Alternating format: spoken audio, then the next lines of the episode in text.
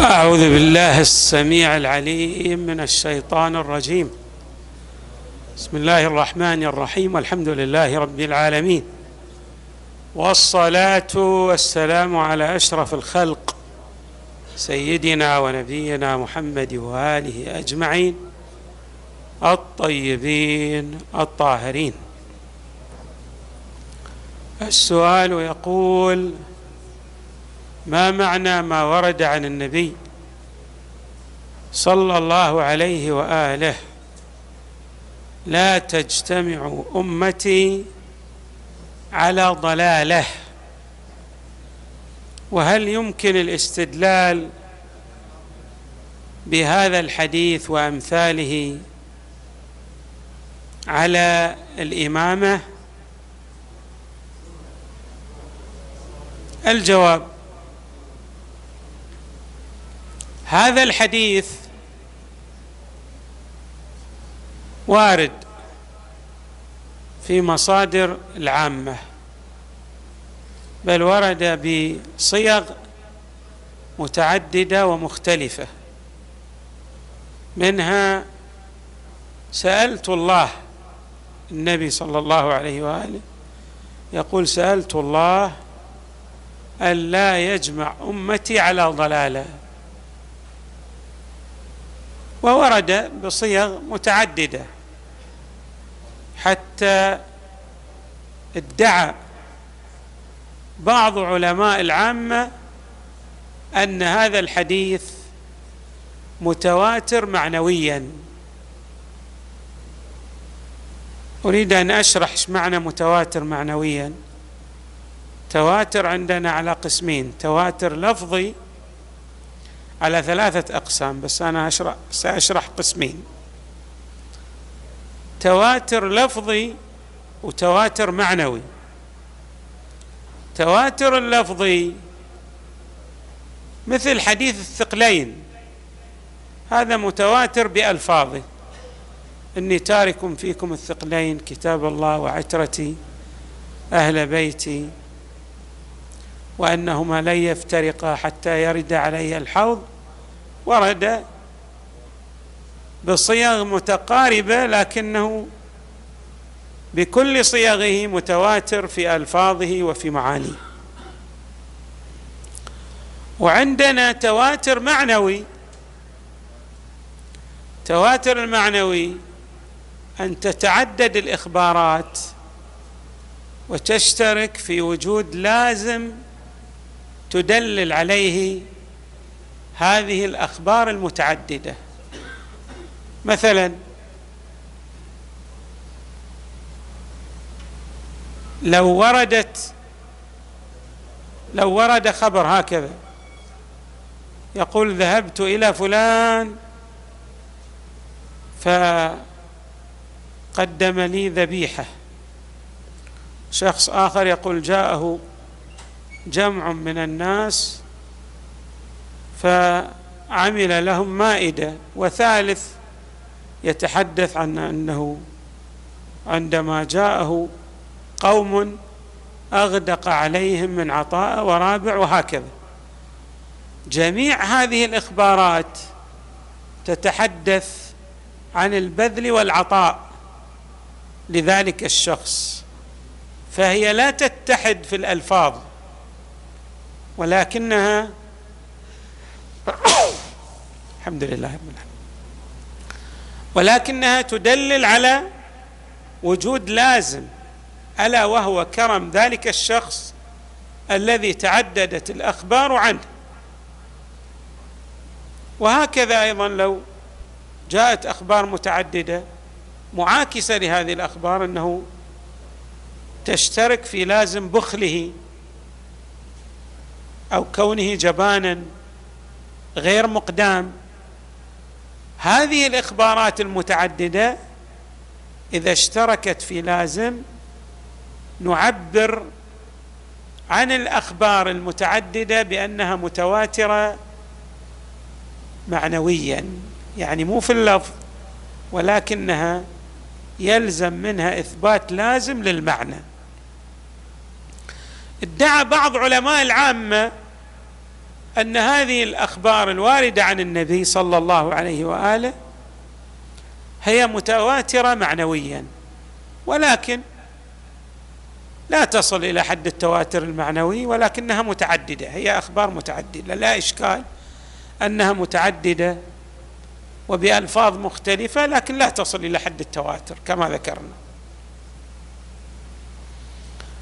طيب هذه الأخبار هل نستطيع الاستدلال بها مثلا على الإمامة أو بعض الأمور العقدية أو الفقهية؟ قبل أن نجيب هل نستطيع أن نستدل بها؟ لا بد أن نعرف أن العامة يعني مدرسة الصحابة عندهم الإجماع دليل.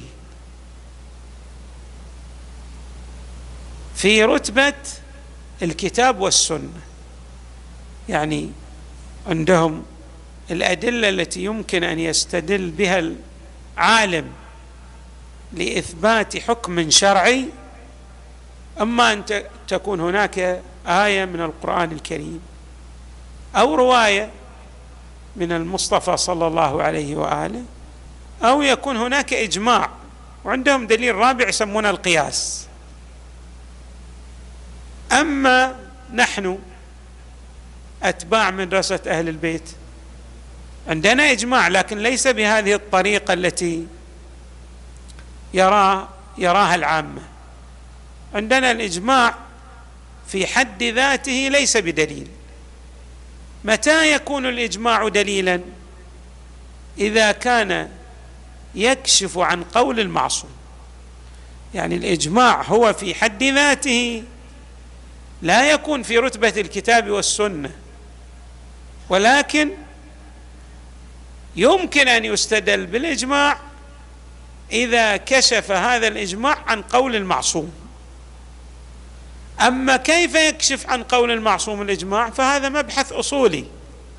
علماؤنا في الأصول يعني بينوا بأدلة متعددة أنه يمكن أن يكون الإجماع يكشف عن قول المعصوم. استدلوا مثلا بقاعدة اللطف. قالوا إن دليل اللطف الذي ندلل به على وجوب إرسال رسل وبعث أنبياء أو على ضرورة وجود التكاليف الشرعية التي يكلف بها الحق تبارك وتعالى المكلفين.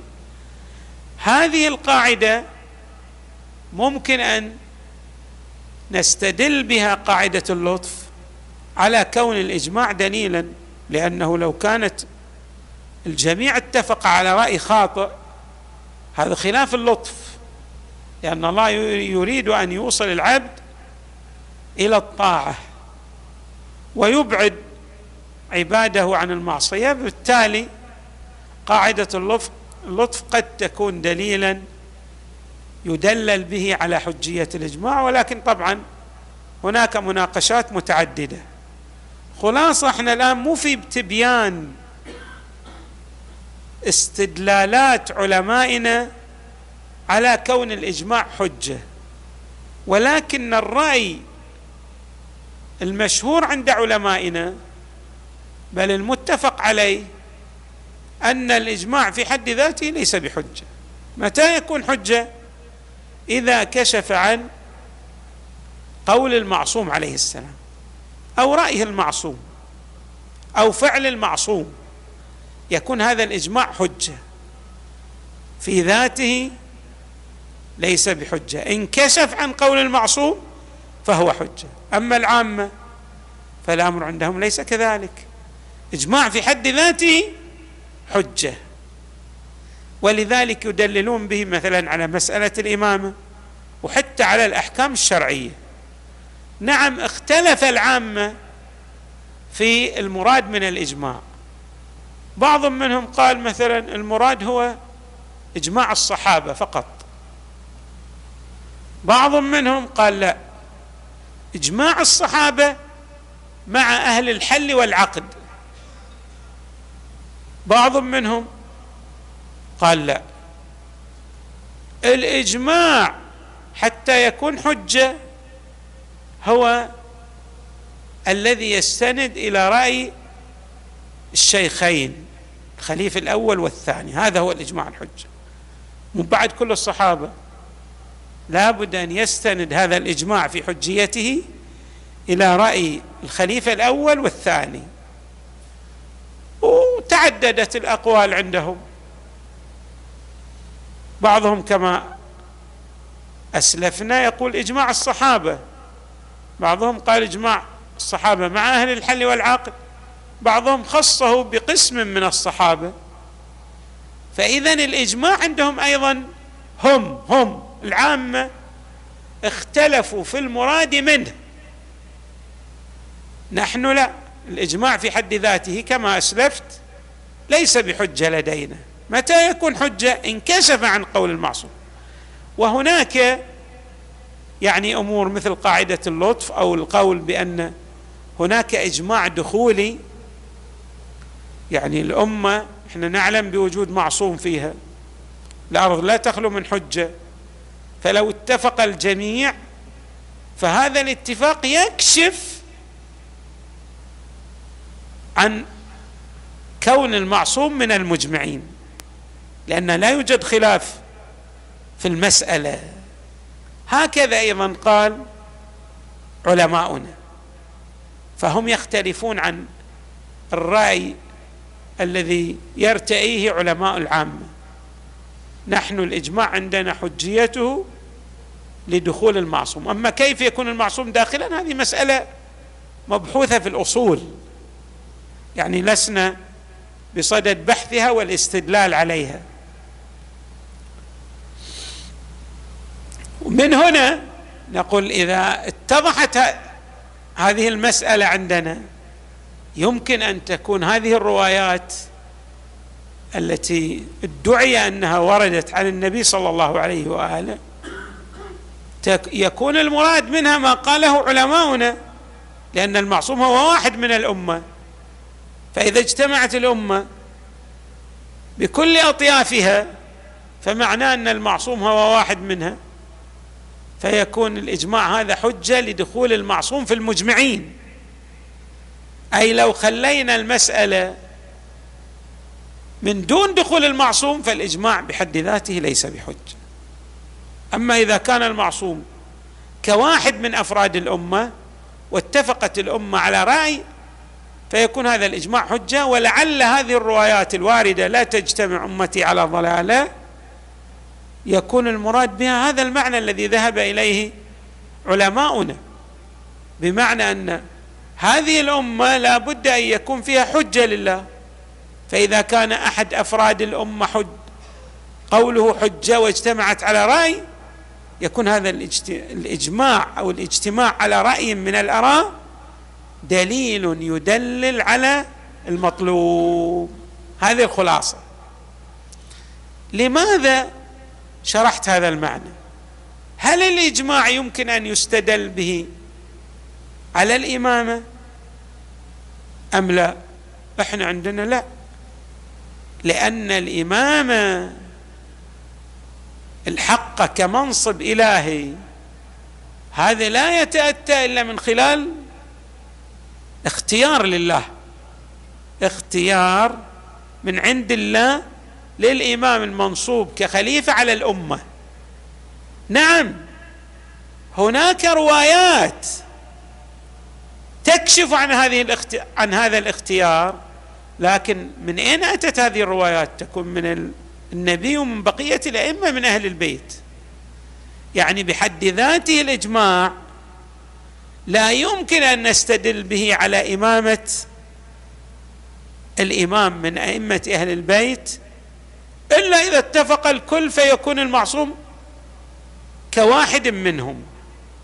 أما هو في حد ذاته يدلل على إمامة إمام من الأئمة الأمر ليس كذلك. إحنا عندنا ما عندنا إجماع بهذه المثابة فلذلك لا يصح الاستدلال بالإجماع.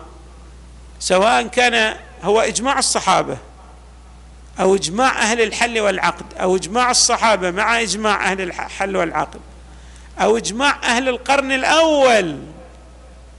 كل هذه الإجماعات ما لم نتيقن بدخول المعصوم فيها هي ليست بحجة.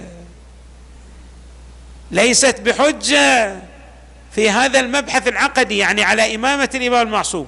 كما انها ليست بحجة عندنا حتى على الحكم الشرعي الذي هو يعني أسهل بمراتب. حتى على الحكم الشرعي عندنا الإجماع ليس بحجة. متى يكون حجة؟ إن كشف عن قول المعصوم. وعلى حد تعبير الشهيد الصدر يرحمه الله عنده تعبير جميل. يقول الإجماع يساوي رواية غير ما غير ماذا؟ غير مقولة. غير منقولة في الكتب. فهؤلاء الذين أجمعوا على رأي من الأراء لكون المعصوم هو كواحد منهم يكون إجماعهم حجه لأنه بمثابة الرواية غير المنقوله لنا عبر الرواه وغير المنقوله لنا عبر الكتابة من المعصوم المكاتبة.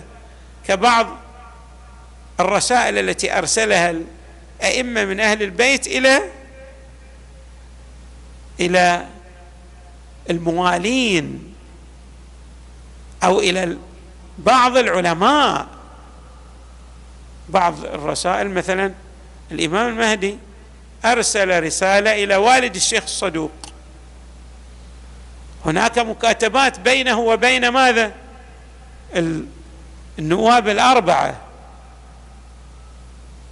المدار في نهاية المطاف على كلام المعصوم لا على كون الأمة أجمعت أو أهل الحل والعقد أجمعوا.